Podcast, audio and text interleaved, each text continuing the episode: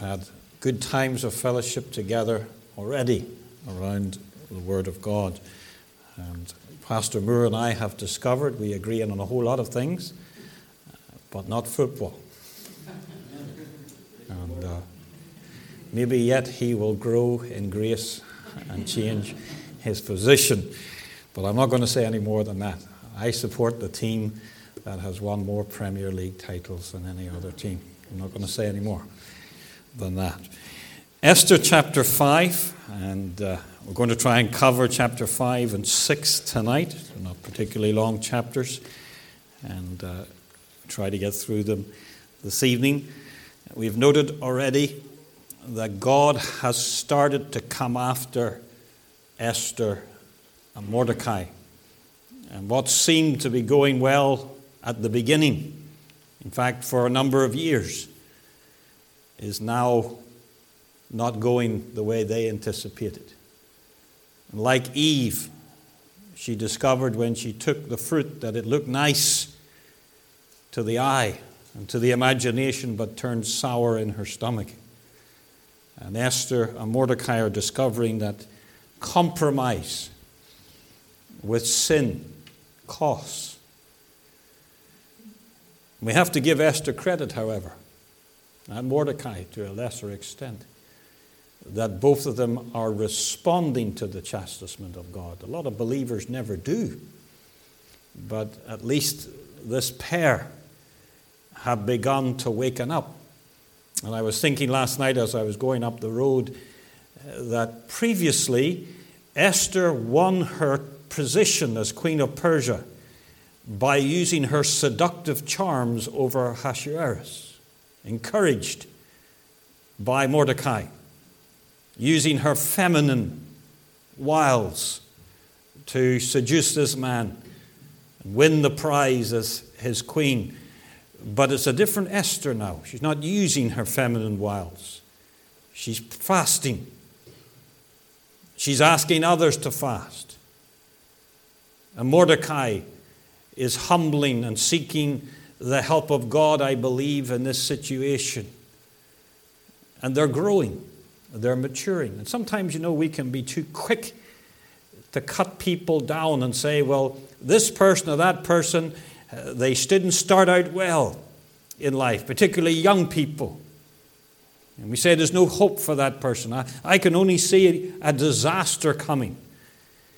Well, you never would have guessed that Esther would have emerged so quickly in chapter 4 and 5 when you saw her in the first few chapters of this book. And she certainly has changed. And you're going to see a new Esther an Esther that shows great wisdom, great care, prudence, doesn't rush into anything. You're going to see an Esther of great determination and courage. An Esther not seeking to win a prize for her own benefit, but for her people. A selfless Esther emerging. An Esther responding to the prompting of this man Mordecai in pointing her to the justice of God and the providence of God. Verse 1 of chapter 5 says Now it came to pass on the third day that Esther put on her royal apparel and stood in the inner court of the king's house, over against the king's house. And the king sat upon his royal throne in the royal house, over against the gate of the city of the house. And it was so when the king saw Esther the queen standing in the court that she obtained favor in his sight, and the king held out to Esther the golden scepter that was in his hand. So Esther drew near and touched the top of the scepter. Then said the king unto her, What wilt thou, Queen Esther? What is thy request?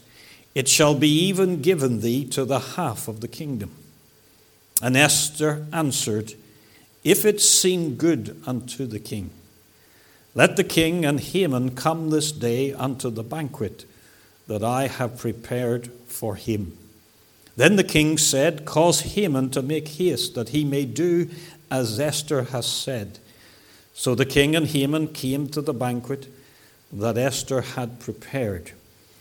And the king said unto Esther at the banquet of wine, What is thy petition?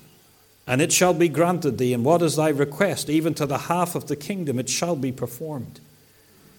Then answered Esther and said, My petition and my request is, if I have found favor in the sight of the king, and if it please the king to grant my petition and to perform my request, let the king and Haman come to the banquet that I shall prepare for them.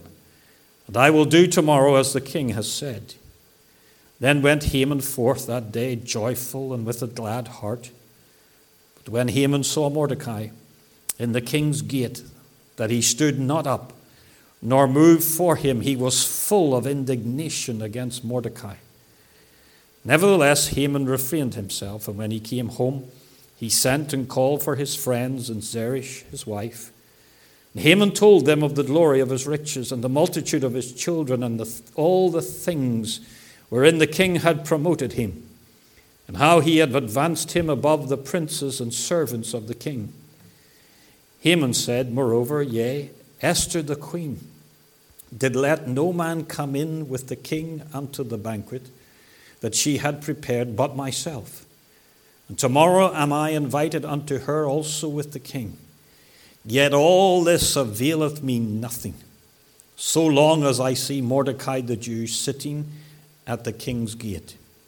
Then said Zeresh his wife and all his friends unto him, Let a gallows be made of fifty cubits high, and tomorrow speak thou unto the king, that Mordecai may be hanged thereon. Then go thou in merrily with the king unto the banquet. And the thing pleased Haman, and he caused the gallows to be made. On that night could not the king sleep. And he commanded to bring the book of records of the Chronicles that they were read before the king.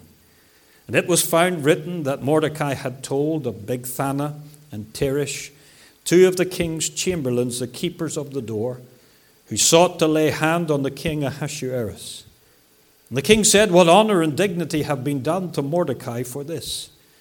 Then said the king's servants that ministered unto him, There is nothing done for him. And the king said, Who is in the court? Now Haman was come into the outward court of the king's house to speak unto the king to hang Mordecai on the gallows that he had prepared for him. And the king's servants said unto him, Behold, Haman standeth in the court. And the king said, Let him come in. So Haman came in, and the king said unto him, What shall be done unto the man whom the king delighteth to honor? Now Haman thought in his heart, To whom would the king delight to do honor more than to myself? And Haman answered the king, For the man whom the king delighteth to honor, let the royal apparel be brought which the king useth to wear, and the horse that the king rideth upon, and the crown royal which is set upon his head. Let this apparel and horse be delivered to the hand of one of the king's most noble princes, that they may array the man withal, whom the king delighteth to honor.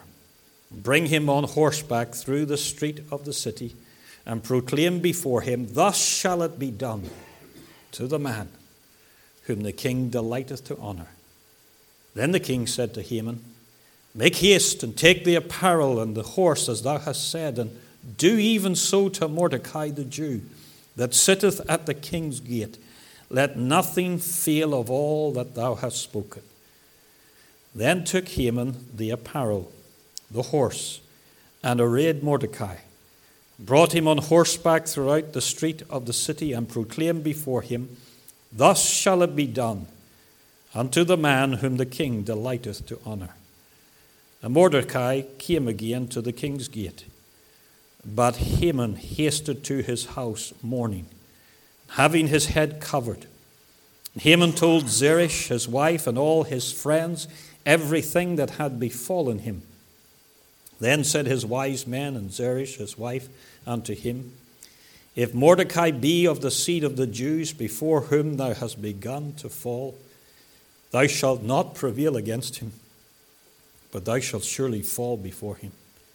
And while they were yet talking with him, came the king's chamberlains and hasted to bring Haman unto the banquet that Esther had prepared. Amen. And God will always add a blessing to the public reading of His Word. Let us pray. Father, we thank you that even in this chapter, we get an insight to the hand of God at work in the lives of His people.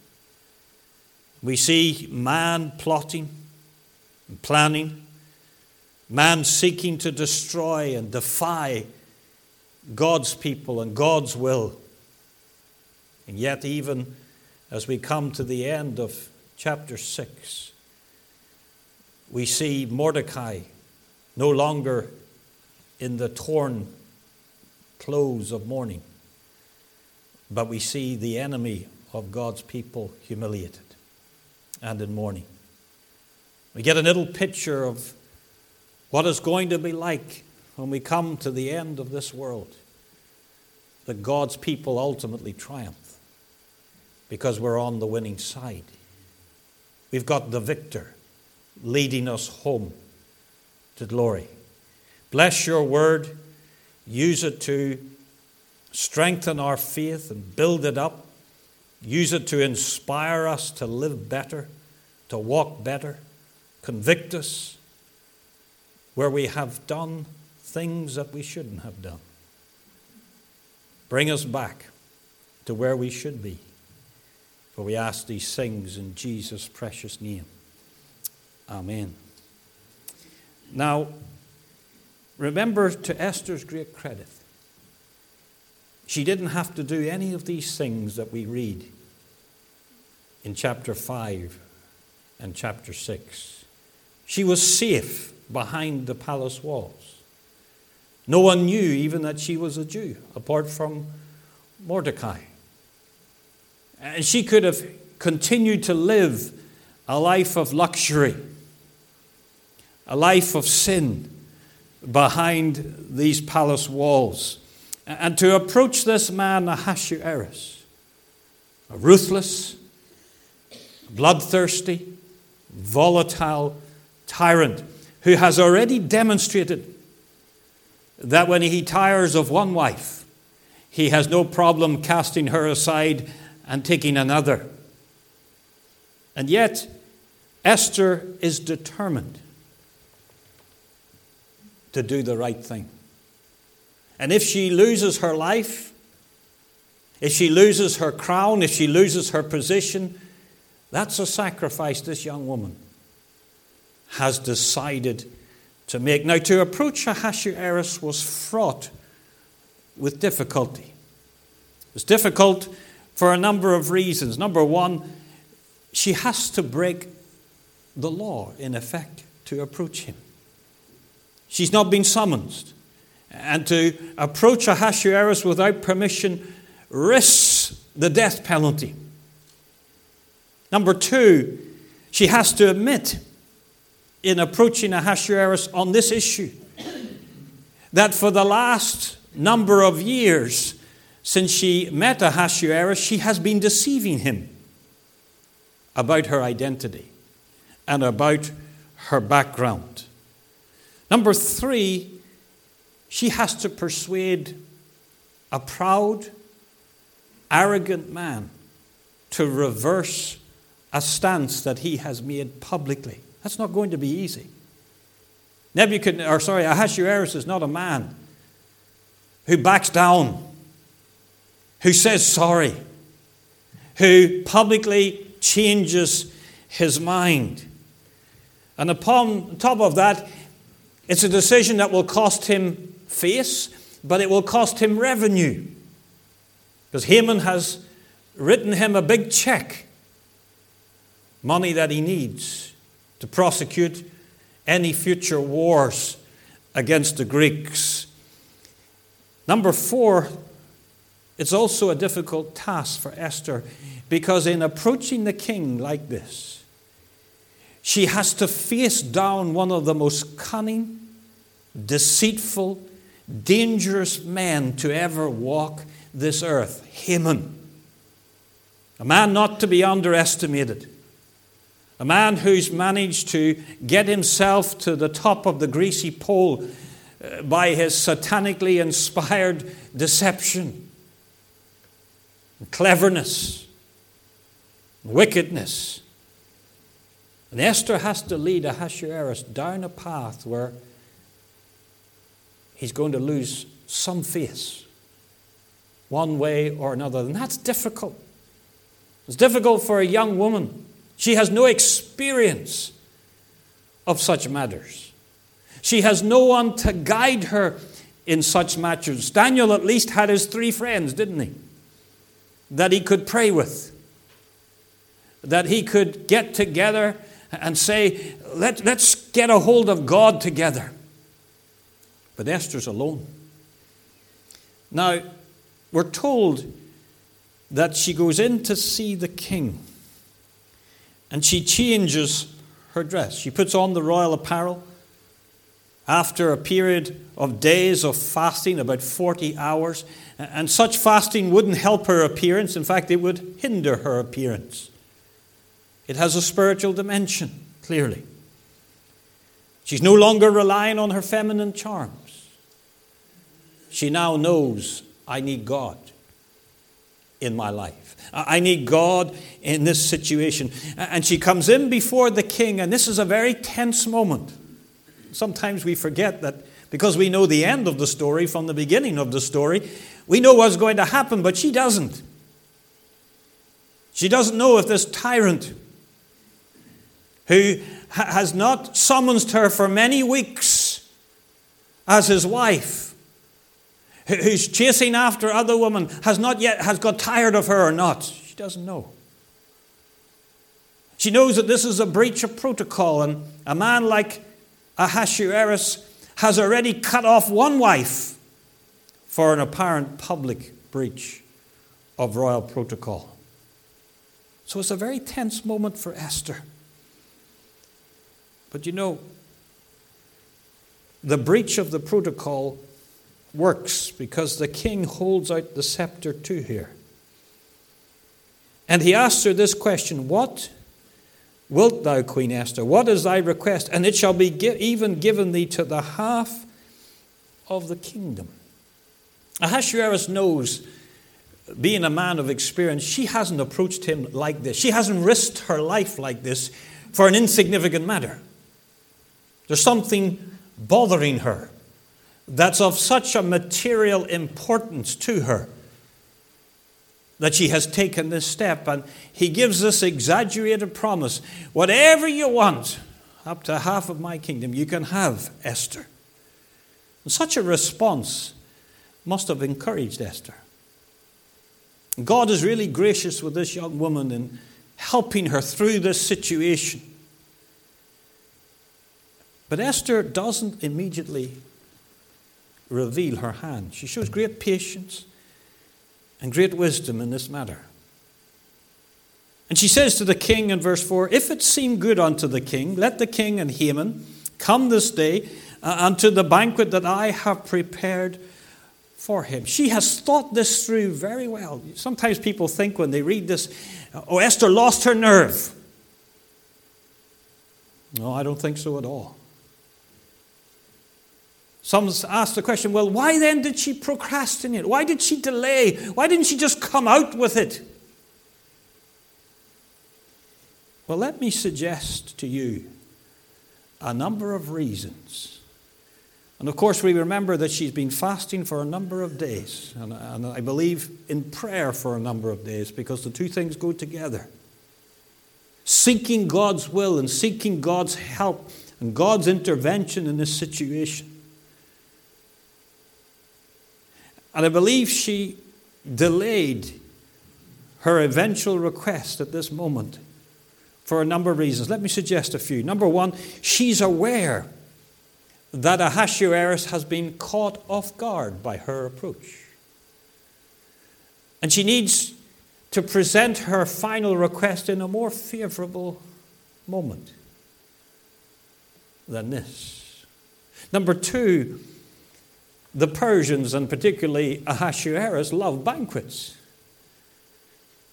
And then if you're going to ask the king to swallow something that he, he's going to lose face in and financially from, you want to make it as sweet as possible, don't you? You're dealing with an ungodly sinner. And Esther very wisely has said, well, let's wait until it's a better environment. The king's more relaxed. Number two, she knows Ahasuerus will lose face and lose money in this encounter if he grants her request. And in doing that, she knows it's more likely that he'll be willing to lose those two things if it's not done in public but done in private. See how wise she is? Let's do this privately.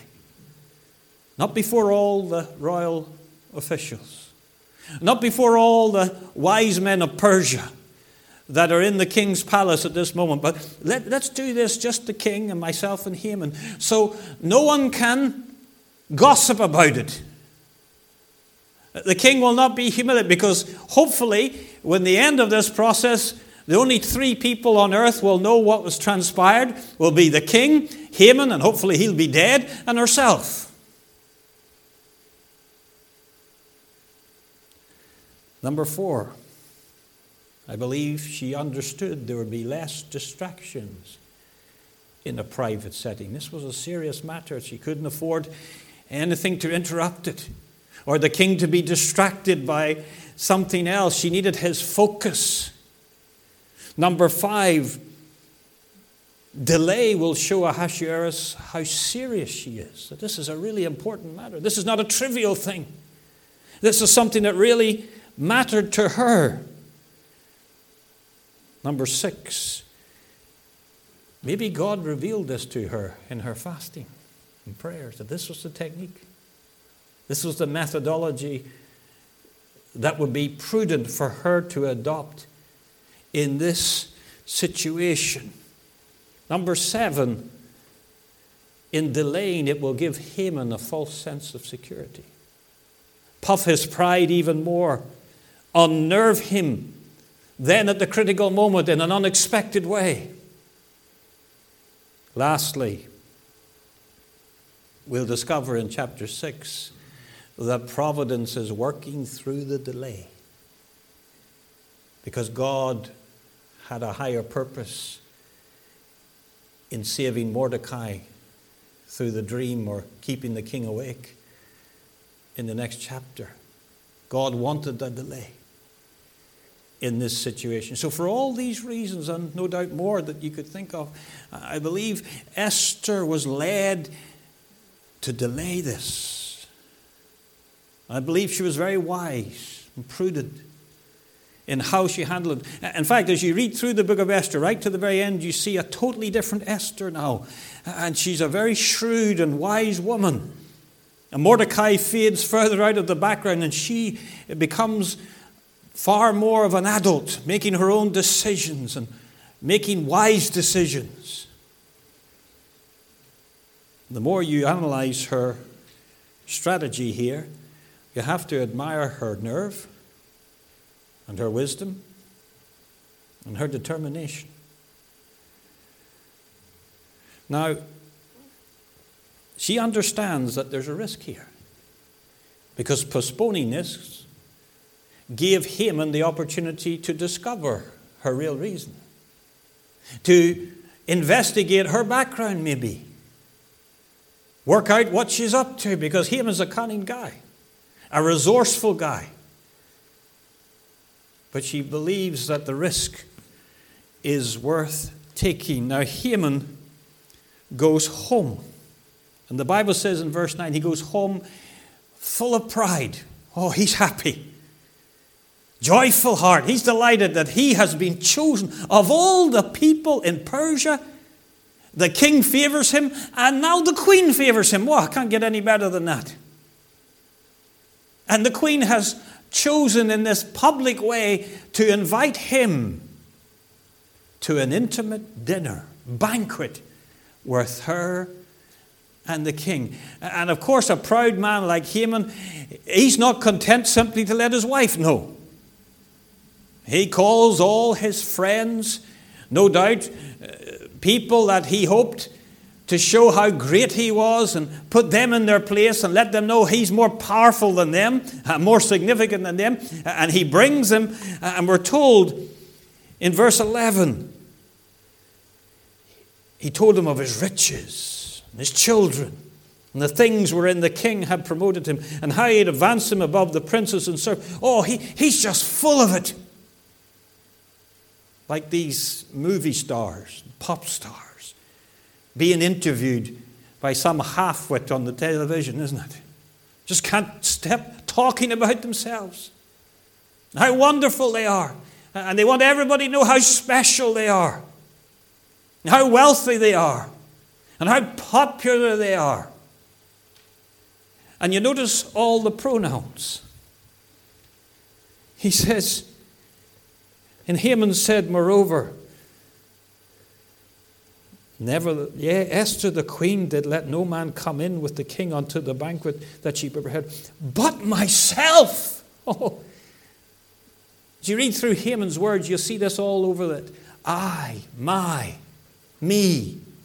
It's all about him, the pride of man personified in this man's Haman. But then in verse 13 he says, Yet all this availeth me nothing, so long as I see Mordecai the Jew sitting at the king's gate.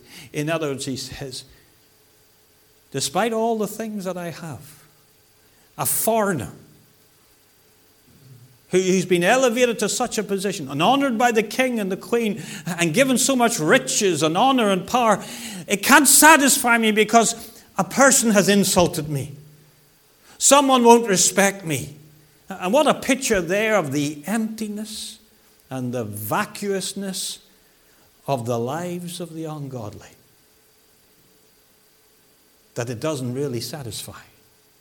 That it just takes one little thing that day to upset them, and suddenly it all their pleasure and all their happiness dissipates just like that. But then verse 14 said, Then said Zeresh, his wife, and all his friends unto him. You know, it's very important who you marry. Because you're going to see a tale of two wives in this book of Esther. Well, three wives, but two in particular. And one wife, Esther, is going to be the means of doing great good to her husband, to his legacy. But another wife, Zeresh, is going to be a means, an instrument of doing great evil to her husband and his legacy. It's also important who your friends are because Haman's friends are going to be his worst enemies here. Because they're going to advise him to do something that will increase his humiliation in the end, increase his destruction. But he just doesn't know it. And if you hang around with the wrong folk, if they're your friends, they'll give you the wrong advice. If you marry the wrong person, They'll guide you in the wrong way. And Zeresh and his friends are going to be the means of a greater humiliation of this man, Haman. And the humiliation will begin in chapter 6, but it won't end there because by the end of the book of Esther, their advice will mean that he is not just shamed, but shamed in the most public way on the very gallows, the public gallows, that he constructed upon their advice. And it says the thing pleased him because in his arrogance and his presumption, he didn't factor God into his thought. He never thought that God could change the direction of his plans.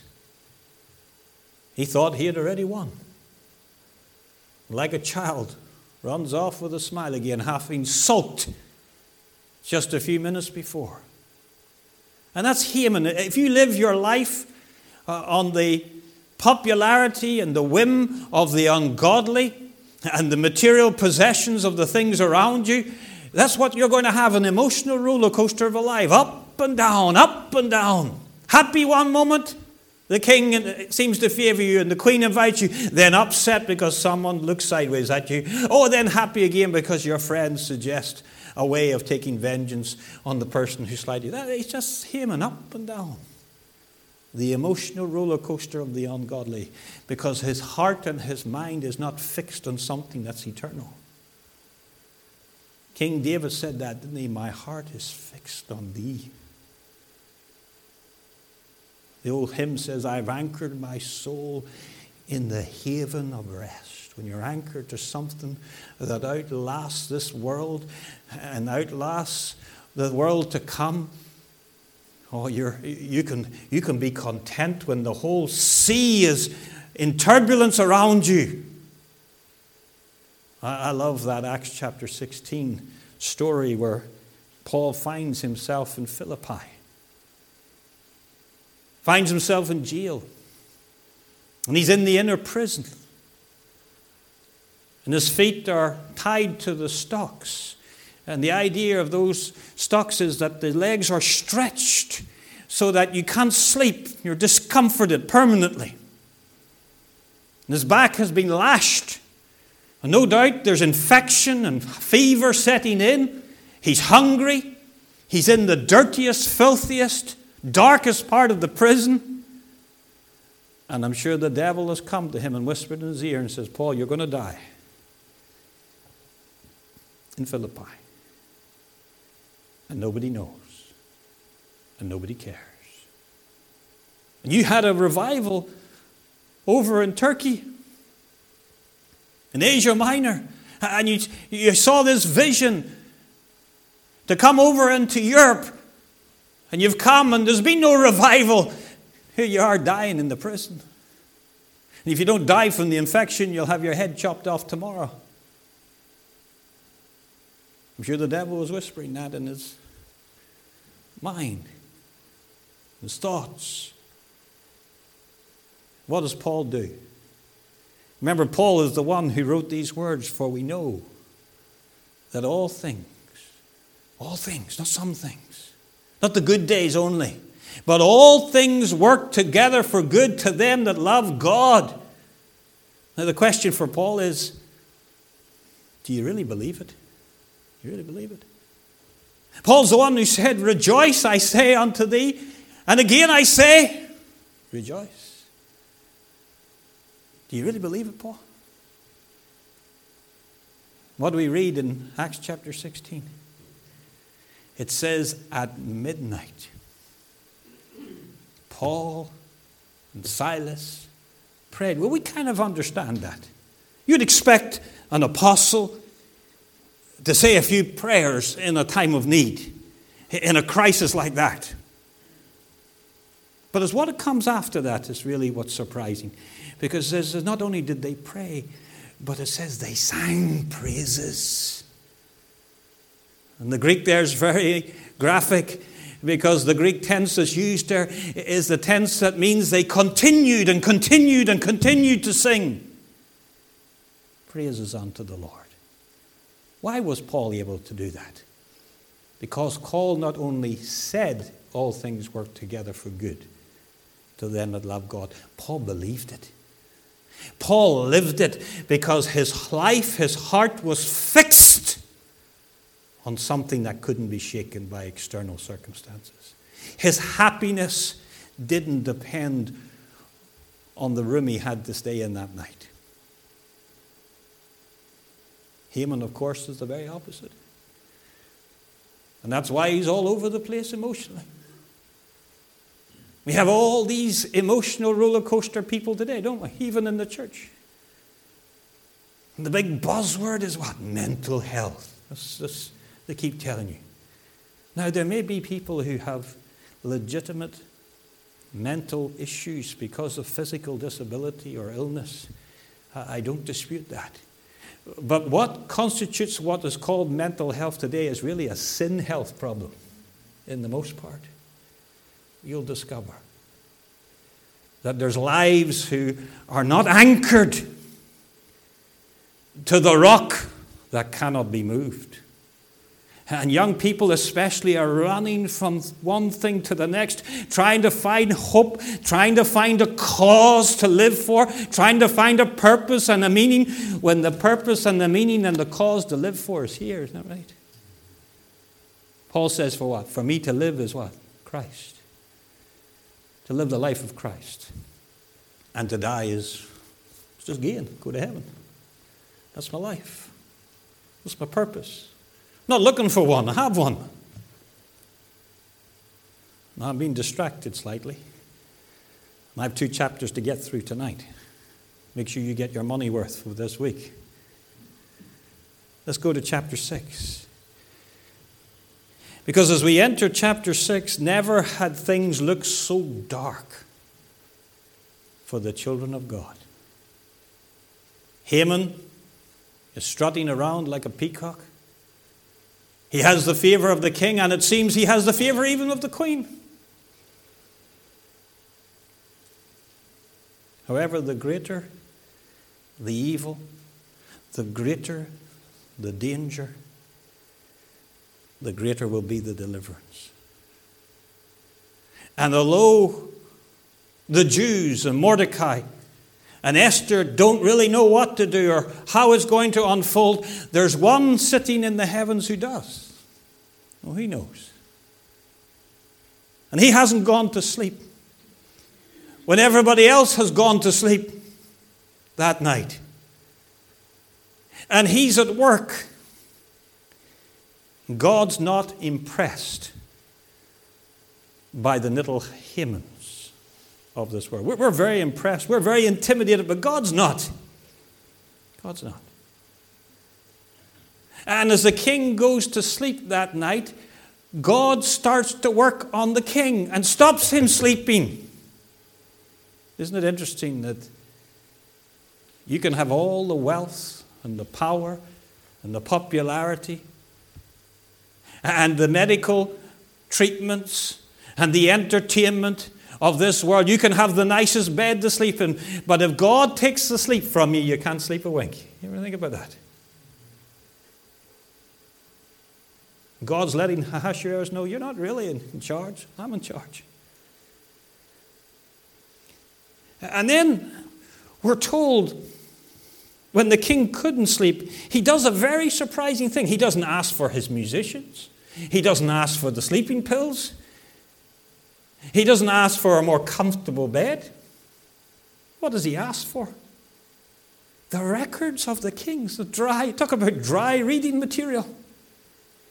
Be read for him. Now, as you read this chapter, if you ever see a chapter with the fingerprints of God all over it, it's this chapter. The king can't sleep. Why? Bad luck? Coincidence? No. God incidents. And the king calls not for the entertainment or the drugs or the sleeping pills. He calls for the book of the records. Coincidence? No. Providence. And then when they bring the books out, and no doubt they're large books, what portion do they read? The portion pertaining to Mordecai's act of bravery and loyalty to the king. And then the king says in verse 3 what honor and dignity have been done? The king actually asks. Is that a coincidence? That the king even cared about it? That the king was even moved about it? No. God was at work. And his people tell him, and then the next question in verse 4. Can't you see the fingerprints of God again? The king says, Who's in the court?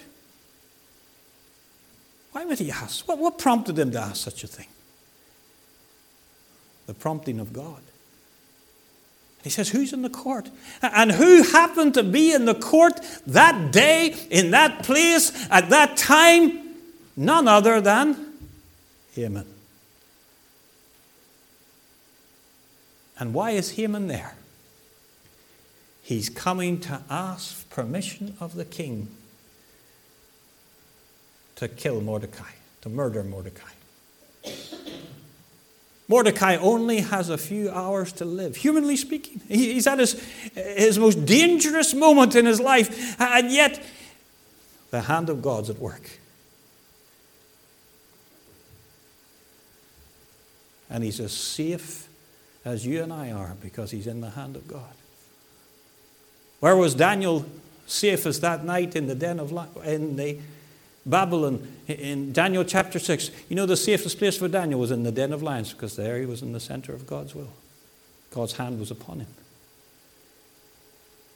The same for Mordecai. He's safe because God's at work. And Haman comes, and the king asks Haman this question now, what led the king to ask this question? What prompted him to ask it? And what prompted Haman to respond in this way? Yes, it was the pride of Haman. Yes, it was the arrogance of Haman. But underneath it, what was working behind the scenes? The hand of God. He comes out with a spiel, doesn't he? Oh, if the king delights to honor, let him ride on the king's horse and wear the king's clothes and let the most honored of the king's officials proclaim everywhere in a public way, Thus shall it be done to the man that the king delighteth to honor. And all Haman is doing in his pride is setting himself up for a bigger fall, a bigger humiliation. And he doesn't even know it. Oh, this is going to be a day of great surprises for Haman because his eye is not on the one who controls time. His eye is not on the one who, who, who has hand working through providence. Haman can only think in the immediate, in the visual. And you know, it's hard not to smile at verse 10 when the king says to Haman, Make haste and he says, Take the apparel and horse as thou hast said, and do even so to Haman. That's what he was waiting to hear.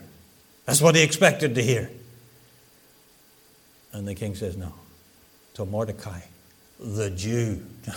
As if rubbing salt into the wound of the humiliation. The foreigner, the one you hate the one who refuses to submit to you.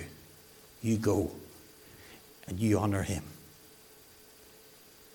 And you magnify him in this kingdom. And you, to make it matters even worse, the king says, you do it publicly.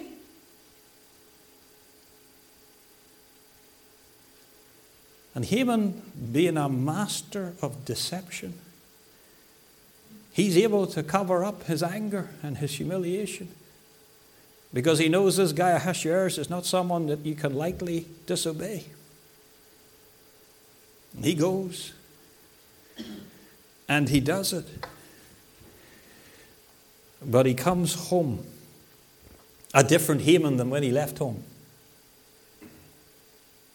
He says, we're told in verse 12, he came home quickly, mourning, having his head covered Whereas Mordecai came again to the king's gate. See the difference in the two of them? He comes home, and this public humiliation is a bitter pill for the proud Haman to swallow. And he talks to his wife and to his friends and tells them what has befallen him. And the amazing thing is this these wise men, for the first time, are wise. And Zeresh, for the first time, shows some wisdom in her advice of Haman. Maybe secretly they're happy that he's been put in this place. I'm sure he's insufferable to live with. And these Persians are superstitious people. And they said to Haman, This is a bad omen for you, Haman. In fact, they, say to this if Mordecai, or since Mordecai be of the seed of the Jews, before whom thou hast begun to fall, you're on your way down, Haman. You're in dangerous ground, Haman. You've not just simply taken your hand against an individual who you dislike, you've put your finger on a Jew, one of God's people,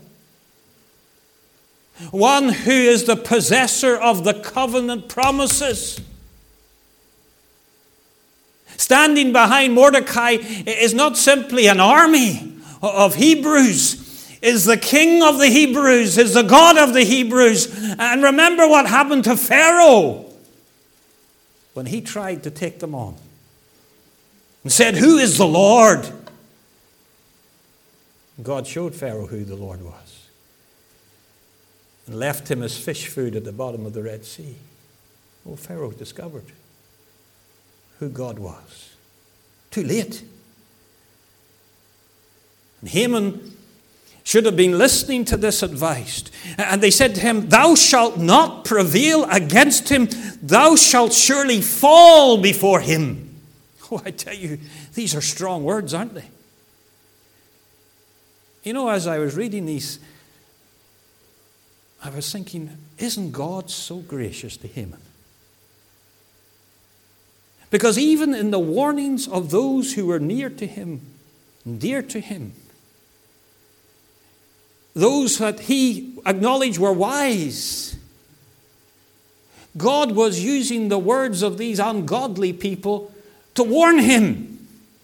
God was using the circumstances to warn him. And Haman was given an opportunity here to repent before it was too late. But like so many of the ungodly, he just wouldn't listen, would he?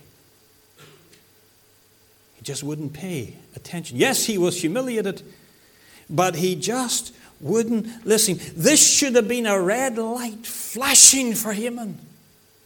Stop before it's too late. Reminds me of the story of Lot and the angels in Sodom. When the men of Sodom tried to attack the angels, and the angels smote them with blindness, and as one commentator said, they got a taste of hell before they were there. Darkness. yet, what does the Bible say? Instead of repenting, they scrambled to see if they could work their way to the door in the darkness and the blindness.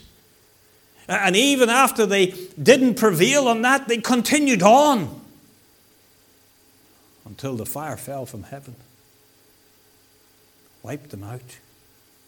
Think of that story and uh, that statement in the book of Revelation when God pours out the judgment in the great tribulation period. And what do these ungodly sinners do? They go and hide in the rocks and the mountains, the caves. They blaspheme God as their destruction draws nigh. No repentance. Haman's just like that. God is always faithful to his promises. Always. That's why I'm a premillennialist. It's one of the reasons, because I believe when God says something, he really means it. Frederick the Great was the Emperor of Germany. He asked his chaplain one day, he said, Can you tell me of a good reason or good reasons why the book that you claim, the Bible, is true? And the chaplain said, I can tell you in one word why this Bible is true. Oh, said Frederick, I'm very intrigued. You can almost hear all the officials suddenly listen him. What's he going to say? The chaplain said, Here's the word that demonstrates the truth of this book Jews. Jews. Because God's promises to the Jews never fails. has never failed, continues to never fail, and will never fail in the future. That's why, of all the races on the earth that have come and gone in the Middle East and disappeared in time and nations and kingdoms. And you go through the list of the Hittites and the Jebusites and the Girgasites and the Hivites. Where are they? Gone into history. Where are the descendants? Disappeared. Where are the Moabites and the Edomites and all the rest of them? Disappeared. But if you were to go to Belfast, you don't have to go to the Middle East. Go to Belfast, go to Ballymena, go to Dublin, and you'll discover the race of people called the Jews are still evident. Still living, still a distinct race from all the other races on the earth, still preserved. And now, after 2,000 years, back in their ancient homeland, back in control of the city of Jerusalem. Coincidence? Luck? Oh, I hear some Christians say God has no purpose for the Jewish people or the nation of Israel. Well, I don't know what Bible you're reading. You must be blind. Even the ungodly in this land know there's a reason and a purpose that this tiny little race of people on the earth remain distinct to this day and preserved to this day. I was in a rabbi's house in Jerusalem some years ago with a group from Singapore on the Sabbath evening, or the eve of Sabbath, as they would call it, a Friday evening. And we had spent almost two weeks in the Holy Land. And if you've never been to the Holy Land, this is the time to go, it'll be cheap. Okay, and go. It's probably the safest time to go. So you go. Don't be put off. And if you die there, so what? Praise the Lord. It's a good place to die and be buried. But we were there, and we were there two weeks, and we had gone through all the various sites. And that day we had visited the Yad Vashem Museum, where it records all the persecutions of the Jews and the Holocaust and all the pogroms and hatred of anti Semitism throughout the centuries in all the different cultures uh, and centuries and continents. And the rabbi asked us this What have you learned in the fortnight in Israel? What, what are the things that have stood out to you? And everybody had a chance to say, and many of the people talked about how blessed they were to walk where Jesus walked, and certainly that was an amazing part of it. But I thought to myself, what stood out to me, particularly that day that we had spent? And I said to the rabbi in front of the whole group, and his family were there, I said, There's two things that stand out to me from my time in Israel. Number one, the hatred, the attacks on the Jewish people throughout the centuries. It cannot be explained by a naturalistic explanation, such as economic envy or racial animus. But there has to be a supernatural force behind it because of its consistency throughout the centuries, throughout the continents, throughout the cultures. That's the first thing. But I said the second thing that strikes me is that the preservation of the Jewish people throughout the centuries can only have occurred because of a supernatural force and that that supernatural force that is preserving them is greater than the force that opposes them. Oh, that's still true, isn't it? And you're seeing it all around the world. The Satan has his people whipped up. Irish people. Can you have you ever hear the like of it? Waving their Palestinian flags and screaming from the river to the sea, shouting statements of genocide against the Jewish people. It's the only group that you can spill hate against, and the police will stand and applaud you. All right, almost. Can't, you can't say anything about any other religious group or racial group or some other weird group that they divide society in amongst, but you can say what you like about the Jews and nobody will touch you. Why? Because what you're seeing in Esther chapter 5 and Esther chapter 6, the hatred, the animus, is still ongoing. Because the Lord Jesus Christ is coming to touch his feet on the Mount of Olives. And who is coming to receive him when he comes back? Revelation, Zechariah 12, verse 10. And they will pour upon them what? The spirit of grace, supplication. They shall look upon him whom they have pierced. Well, Satan reads the Bible. He can't stop the first coming now. But he's determined to stop the second coming, isn't he?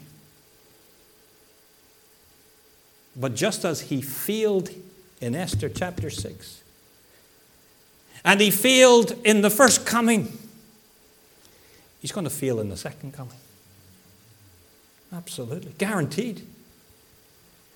The last chapter of the history of this world has already been written and no one will be able to erase it or change it or amend it. It's fixed.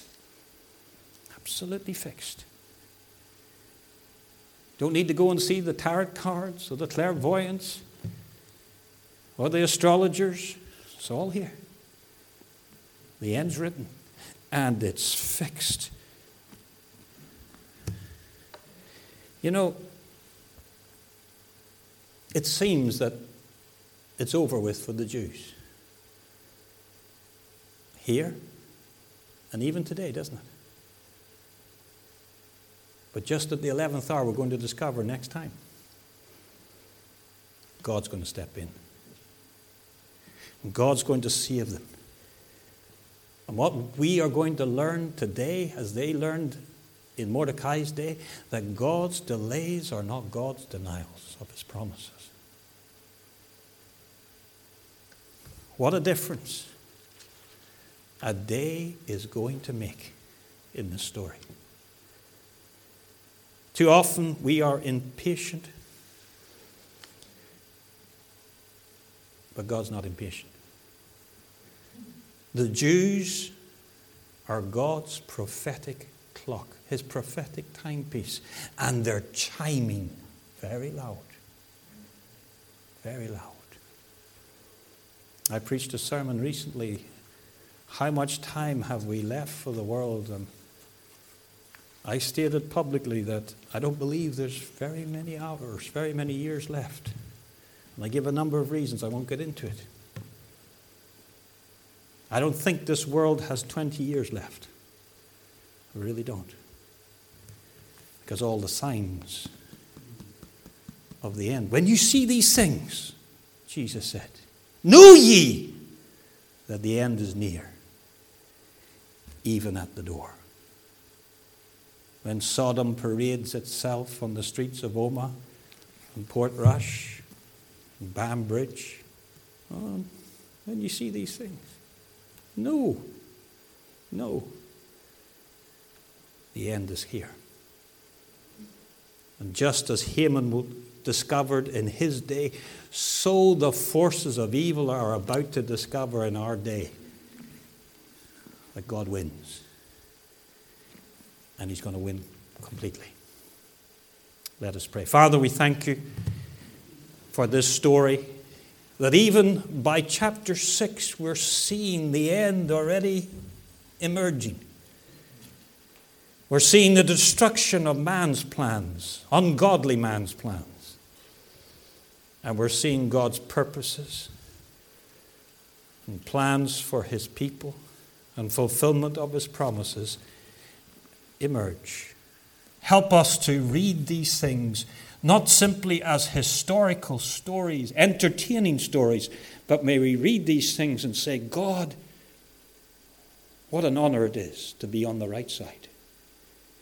Give us the faith to believe that the God who took care of his people in ancient Persia will still take care of them today.